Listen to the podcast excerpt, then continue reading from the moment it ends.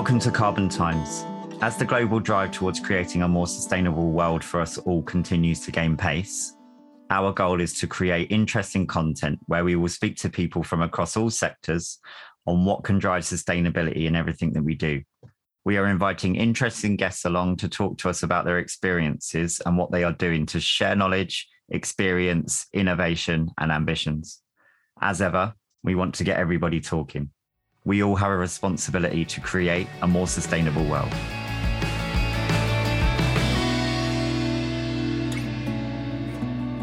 In the next 30 years, the world's population is going to grow to 9.7 billion people. That's 2 billion people more than we currently have on the face of the planet.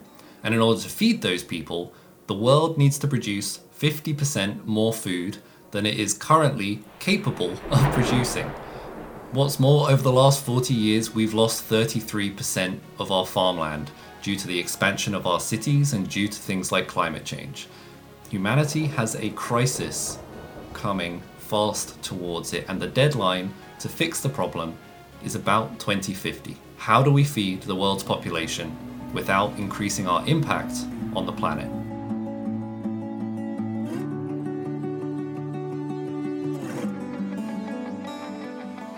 Welcome back to the Carbon Times podcast. Today, we're delighted to be joined by Molly from Albotherm. Albotherm are developing glass coatings that reversibly transition from transparent to white to reduce solar gain in hot weather. All very interesting stuff. Welcome, Molly. How are you? Hi, Paul. Yeah, thank you. I'm great. How are you? Very good, very good. Would you just introduce yourself to our listeners? Give them a little bit about your background and how you've got to where you are today. Yeah, absolutely. So I'm Molly Allington and I'm the CEO and co founder at Albotherm. So we're a relatively new startup company. We spun out of the University of Bristol about 18 months ago. My background is in chemistry, uh, which is how I got involved in working with the technology and decided to start Albotherm with my co founder. Amazing. So tell us a bit about Albotherm then. I've given a very brief introduction, which doesn't really tell us anything, but definitely got me interested in learning a lot more about what you guys do. So, in a nutshell, what is it? So the main mission of Albotherm is to change the way that we do cooling. So in buildings, the main way that we cool at the moment is using air conditioning, which is incredibly bad for the environment. Air conditioning at the moment uses about 10% of global electricity. And by 2060, it's likely that we'll be using more energy for cooling than for heating. So our technology allows buildings to regulate their own temperatures and doesn't require any electrical input. So we are developing retrofit coatings for windows that transition from transparent to white as they heat up.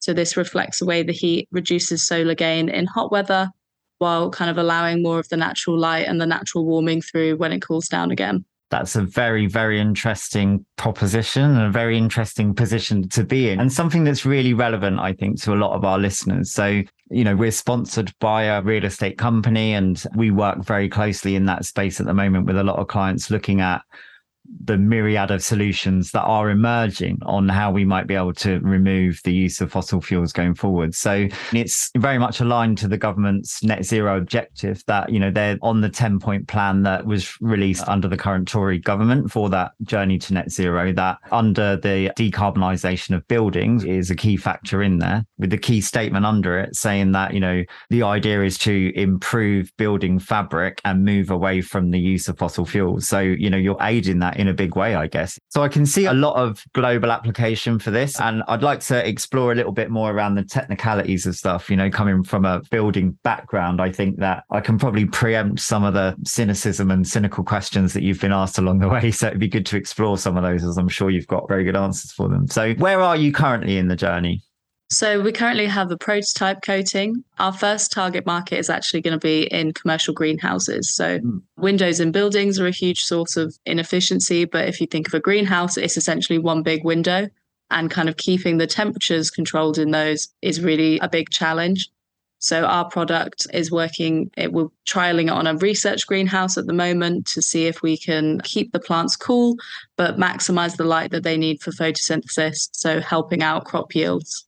That was going to be one of my questions around that must be quite a difficult balance to get between the transitioning away from transparent into a white coating and the amount of light that lets through. So have you got statistics around what the difference is? So at the moment, it's not quite where we'd like it to be. So mm-hmm. we kind of have about a 10% change in light transmission in our prototype but we want to get that up to about 50%. So we want it to go from completely transparent up to about 50% shading. So right now there's a little bit of a change, but even that little bit of a change, we're hoping will make a really huge difference. And we're trialing our products alongside some competitors in the greenhouses. And we're finding that we're letting in about 17% more light on average. So, in terms of when you were engaging people around the pilot process, so I guess there's always a bit there. It's a little bit of a sales pitch to one degree, isn't it? That you're trying to get people on board and to embrace it. What are your key messages around this, aside from, you know, the sort of energy saving bit and moving into that trial and saying, we think this is great for the greenhouses? What are the key messages there under that pilot scheme or the key outcomes? I think the biggest thing, so the way that greenhouses do at the moment is using shade paint, which are very simple chalk based white paints. And every year in about April time, they spray these onto the roof of the greenhouse. So the roof turns it's white all year round. And then they take them off in October. So that blocks a lot of light year round. And it's also a big hassle, time consuming, expensive process to do every year twice. So our product can be left up for multiple years. And that's something that really resonates with farmers to kind of save them time, particularly with new health and safety regulations. Actually, getting up onto the roof of the greenhouse is becoming a lot more difficult. In terms of agriculture, getting a bit more focus from a health and safety perspective than they've ever had before. Yeah, definitely. And I think new greenhouse design makes a big difference. So, kind of 10, 20 years ago, they were a lot, lot shorter. Now they can be kind of up to 20 meters high you're getting someone up onto a glass roof it doesn't seem very safe. It's kind of a miracle they were allowing people to do it before, but now there's a lot more regulations required, and you kind of have to invest in better equipment to send robots up there, for example, or drones instead of sending a person up there. So the cost associated has gone up a lot. So this is very much around, especially in that environment. I can imagine in the agricultural environment, it would be quite an important part because I think agriculture is one of those industries that has probably quite a long way to go around the whole decarbonisation bit, and it's really difficult for them. So for this type of product, which is a relatively quick win for them, really, and I guess very visible as well. Mm, yeah, it's one of the the big reasons that we started with the greenhouse space actually, because we, you know, we could have gone into greenhouses or buildings. We decided to start with greenhouses first. One of the biggest kind of contributors to emissions there actually is around the productivity. So the kind of the set energy use per land is roughly about the same for a greenhouse. So anything you can do to increase the productivity for that same space is going to make a massive difference to carbon emissions kind of per kilo of fruit or veg. So that's where we're trying to make a big difference. So that's really interesting in itself. The fact that steps like this can actually, you know, help in that overall supply chain piece by being able to demonstrate it's a lower carbon um, product in the first instance, which in turn makes it attractive in a lot of ways to supermarkets and to other aspects. Yeah, especially with, I mean, distribution channels have been so affected. It's really hard for a lot of the growers in the UK say import young plants from abroad, from the EU. That's a lot harder. So I think being able to produce more with locally and always going to help with you know reducing air miles improving resilience and kind of creating that consistent supply to supermarkets it's amazing how once you start to unpick one aspect of any of these products that we talk to anyone about that's got you know heavy sustainability angles that it just in turn becomes massive because it demonstrates really well that everything we do in this space is so intrinsically interlinked mm-hmm. yeah i think it's so cool it's like one of the most interesting parts about the job that when you start kind of systems thinking instead of just thinking down one route it kind of snowballs into you know positive impacts all around it's very fascinating in terms of how it goes. A couple of other kind of practical things. So you'd always get, again, when I'm talking about the cynics or those people maybe in my generation and beyond that, you know, we've been in construction for years, seen loads of challenges and applying film to windows sometimes it has been a safety issue or has caused some negative impact on the glass. So what's the kind of consideration around that piece? Yeah, it's definitely a big consideration, one we're still working through. I think there's a couple of ways we would want to package the product for the buildings market that'd be different for greenhouses. We would most likely either work with, say, a glass manufacturer to embed the coatings into the glass. So that would be for kind of new buildings only, unless you were doing a really big refurb project. But it would allow that a lot easier kind of access to the technology.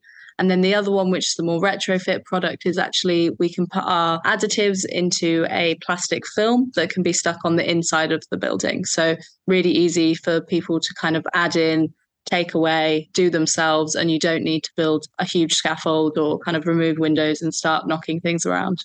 That's a really good point and a really good way of sort of tackling another challenge, which is when we start to think about carbon again in its entirety is that you know take a heating system as a very simple example. You know people might think changing the heating system from gas to electric is the right thing to do because you can get renewable energy for your electric you can't for your gas. You know you've moved away from fossil fuels. But the actual carbon created by removing the existing infrastructure disposing of that manufacturing new equipment bringing it to site, installing mm. it, you know, all of that kind of overall process. It's where I think as an industry, we must get better going forward in that balance and making sure all of those balances are correct.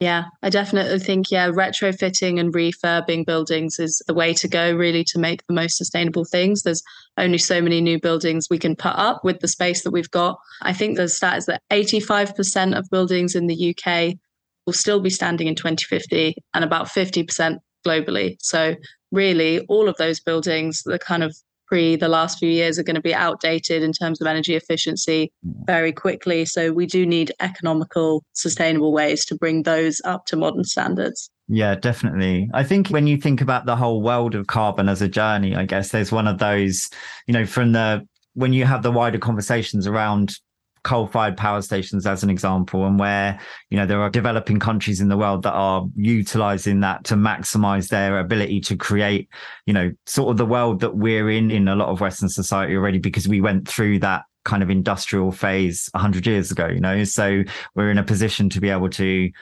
decarbonize that functionality because of how far forward we are you know? That whole conversation that you have around those. But a problem that we have in the UK that doesn't exist in all the other countries. Well, it does in a lot of Western European countries, I guess, is the age of our stock and the fact mm. that, you know, like you quite rightly say, that a huge percentage of the stock that we have today, commercial buildings, for example, the number's 80% for commercial buildings, they'll still be in use in 2050. So, you know, that's retrofit thing can't be, you know, can't be highlighted. Mm, yeah with the heritage buildings and everything as well. That especially, I mean, walking around London, all of the big buildings are hundreds of years old and that they're beautiful, and you wouldn't really want to get rid of that piece of history. So the challenge really is bringing them into the modern era while kind of preserving that wonderful history and especially with you know glazing being a huge part of what buildings are made out of nowadays you know mm-hmm. it's the most cost effective way to build a tall building in that sense is a glazed building you know. So having something that is easy to access easy to use and sustainable i think is a fantastic thing you know. And it's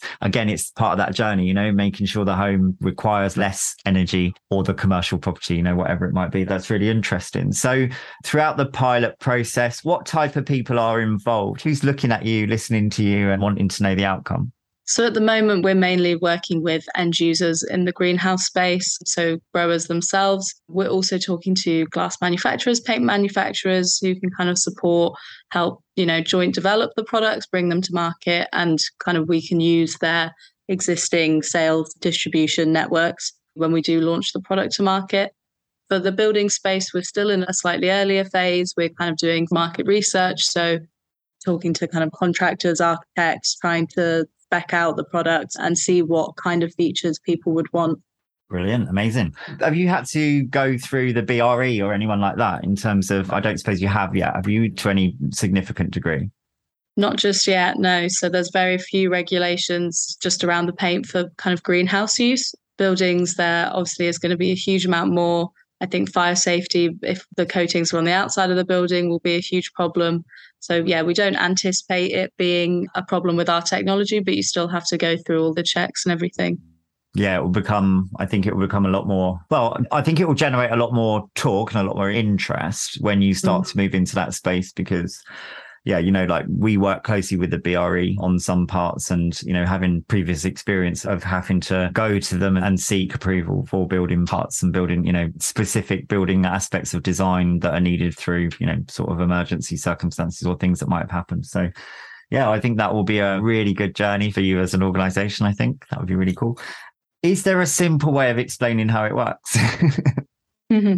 There's not too much I can say about exactly what goes into the product. But I think that the concept of it, one of the things I love about it is that it is very simple. So mm-hmm. you just get this change in opacity, goes to white. We can control that by changing the formulation of the coating. So we can make the transitions happen anywhere from zero degrees all the way up to 45 to pretty close kind of one degree accuracy. And we can create a gradual or a kind of step sudden change transition as well.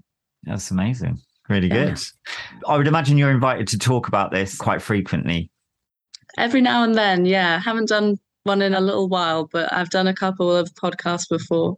And how do you feel generally? I mean, I'm, you know, I'm sure it comes across straight away that I'm fascinated by what you're doing and we'll keep a close eye on it, especially from an industry perspective. We're working, you know, we're working with clients all across the country on coming up with innovative, creative ways of being able to minimize the amount of energy they need to utilize going forward. So is generally the feedback feels the same, does it?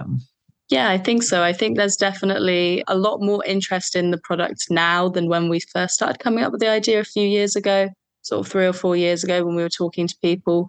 It might be the way that we're talking about it has changed, but I think the bigger issues are really at the forefront now. And we've noticed a big uptake, particularly with the heat waves we've been having over the last year. Big uptake in people really understanding the need and the value of the product. Yeah, I think that's a really good point the industry has changed dramatically in the last three years, even, you know, the turn towards, I think maybe the pandemic came at an opportune moment where it gave people the opportunity to sit down and actually, in earnest, think about all the things that we've been trying to achieve as an industry as we look at decarbonisation, because the agenda has definitely ramped up significantly in that period. And we're just seeing more and more activity and more and more, you know, we're asked more and more questions all the time. Mm, yeah, that's interesting, especially about the pandemic. I hadn't really thought about it in that way, but I guess it was a big time for everyone to reflect on what we're we doing, where are we going. Mm at the time I was with, you know, a large consultancy firm. And I think it definitely did just that. It gave us the opportunity to, you know, we remained very busy during that period and, you know, trying to help our clients through a very difficult time, you know, fancy being, you know, 25% through a major infrastructure project and then suddenly you've got no one to work on it, you know, it's, it's all of those bits and being able to manage that through was really important. But I definitely noticed the conversation changing and people really starting to think about rather than it being part of the conversation and moving along in that way, that it was the conversation was actually getting action points out of it and we were moving the conversation further forward, which I, you know, even in the last 12 months is so much further forward than it was. So, what does the next few years look like? I guess I'd like to explore a couple of things really. Like, as you go through the pilot process, what does the next kind of two to three years look like? But then, how does that transition into your 10 year vision around it? The biggest, I would say, short term challenge in the next two or three years is probably the product development.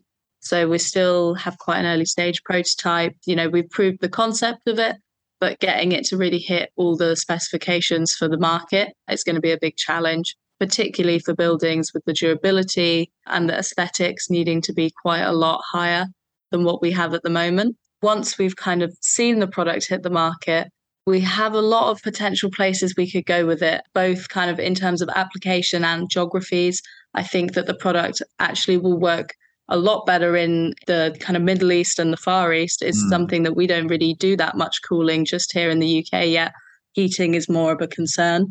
So being able to kind of expand it across the globe and manage that expansion is the biggest challenge over the next decade. It's a really good challenge to have, though, right? You yeah. must be very excited about that. Yeah, it's very cool. I do like the opportunities for travel that I've got to do kind of throughout my job. It's really good. How many are in the team at the moment? There's just four of us at the moment. So there's myself, my co founder, and CTO. And then we have one on the research side and we have a sales and marketing intern as well. Excellent. Just a little bit about them then. So attracting those two new positions, was that easy or did you find people a bit hard to connect to the vision or that they were really excited about the fact that it's something that they can actually relate to and want to see succeed? So hiring our first team member was definitely a challenge, just less so on kind of convincing people of the vision, but finding just the right person. So that was our kind of lead researcher. And the person that we hired was the very last person to apply. And up until that point, we were kind of like tossing up between a few candidates that had most of the skills that we wanted, but maybe just not quite. So I think we were very, very lucky with that. Do you think part of their attraction to you is the overall journey, or do you feel they just felt like they wanted a new role, sort of thing? I think so. I think the biggest thing is probably the challenge, even, you know, actually being able to see that there's a lot to be done here and this isn't a fully formed company just yet is quite exciting for people. And those are the kind of people that we really want to attract people that can do things for themselves, drive stuff forward, and really kind of create alongside us. Amazing. That's really good. So, what do you think you need going forward? I mean, this is, you know, you've got a mini platform here. Mm-hmm. Some people around the small part of the world that we do actually reach out to are, you know, we normally hit about 30 odd countries. So, you know, it's a global application of what you're talking about. What do you need? If people want to know more about you, how do they get hold of you? And what kind of assistance do you need? What do you want people to reach out and tell you? So we are looking for investment at the moment. I think resources is the biggest thing holding us back. So because we're such a small team, we really can't make progress that quickly with the product and we want to be able to see it hit the market as soon as possible, start kind of making impacts as soon as possible. So we're always looking for people that are willing to invest, particularly if they work in the space and kind of have those market connections alongside of it. We'd love to get some kind of buildings owners, property owners on board to do pilot trials as well. Really interesting. Well, you know, we would hope that people listening out there might connect with it, look at what you're doing, and and where's the best place for people to find more information about you? So they can get in contact through our website. So it's www.albotherm.com. And then there's a get in touch page, which will send an email directly to us. Great. And I suppose with the fact there's only four of you, someone's always on the end of those emails, mm-hmm. right? yeah. yeah. No, it's usually me that picks them up. So you kind of get a direct line straight to me. Which is a rarity when you get these kind of things often.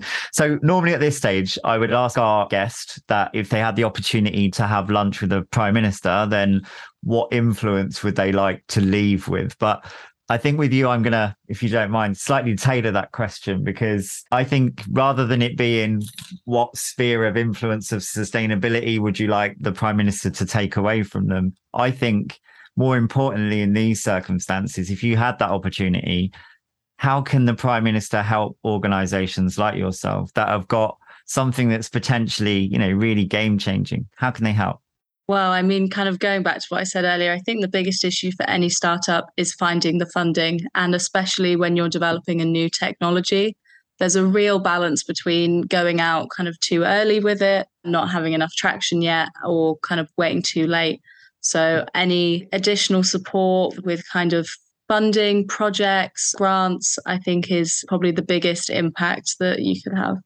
Brilliant. I think also the government should be looking to do things like so there's a wider piece I think around this that I feel like this agenda, the sustainability agenda, links the world together like nothing has ever done before. So from a personal experience, you know, working in big corporate organizations in the UK, you've always had, you know, you'll hear it said all the time, oh, we operate in silos. And, you know, that's probably the corporate message I've had for 15 years. You know, every company that you work for is like, yeah, we've got a two sided approach. We're trying to break that down and da da da. Never really happens, right? Because otherwise we wouldn't be having the same conversation for 15 years. What I found really interesting over the last few years is that the sustainability agenda connects everybody together. So those in HR, those in finance, those in operations, those in sales, those in whatever, you could appoint a sustainability lead in every one of those departments but it wouldn't be a meaningless role. It would have meaning, it would have stature, and people would actually respect it, feed into it, and expect it to actually achieve something, which there aren't many things that have trickled down and gone all the way through that. And I think a key to this is opening up process, opening up access to, you know, project opportunities and all those types of things, building that easy facilitative collaboration. I think, you know, the government has a role to play in maybe, you know, releasing task forces that are you know going out to organizations like yourself connecting you with their connections in the building world and driving those conversations at a kind of policy and governmental level so they can feed back. You know these are the challenges between the contractors and the people that are trying to supply the contractors and see if there are things you know through regulation and through simplification that can be done to facilitate this journey being faster you know than it currently is. Yeah, I think that would really help because I'm big corporate companies kind of send out tech scouts all the time looking for new technologies, but it's not something the government really gets involved in. Mm. And I think they could go along a lot of a longer way to kind of nurturing things coming up and local councils kind of work with small businesses and um, bring them on board for for collaborative projects. Yeah. And also then helping the kind of regulators at a local level understand as well, because you make a good point there around local authorities that often the kind of big global ambitions of the government do not always trickle down at local authority level, you know, or the, I mean, resources for local authorities is always a massive challenge, but the expertise they have in there or access to that expertise as well is something that's really key. You know, things like uh, something that's just popped into my head. So the difference you get around the country in terms of one accessibility opinion and forward thinking of planners is quite astoundingly different you know from area to area. And it quite rightly that it has to be because you know planners are there to do a lot around protecting the locality and everything else. But i think in the past there's been a propensity to move away from anything new or anything innovative because it's not the norm and people are always you know, sort of scared of that. So I think simplifying that process and the government helping when a new innovation and a new product is available that could make a difference to helping that trickle down into ease of transition through planning and bits like that. Yeah, definitely. I think a lot of the government projects naturally they can be quite risk averse in a way that isn't the same in kind of industry and in companies, but you do need to take those big risks and to, you know, a lot of companies that could make a really huge potential impact will never get there mm. because they kind of fell at some of the first hurdles and weren't able to get through those initial phases. Mm, definitely. Well, there's definitely a lot of help that I think can be provided to people like yourselves. Really interesting chat, Molly. Thank you. I'm, you know, enamored by what you guys are doing. I think it's a really, really great project. I think what you're doing has the potential to make a real difference in a world that really needs it. Well, yeah, thank you so much for having me. It's been really fun. Awesome. Thank you very much for listening, everyone. I hope you enjoyed it as much as we did. We'll see you next time on Carbon Times.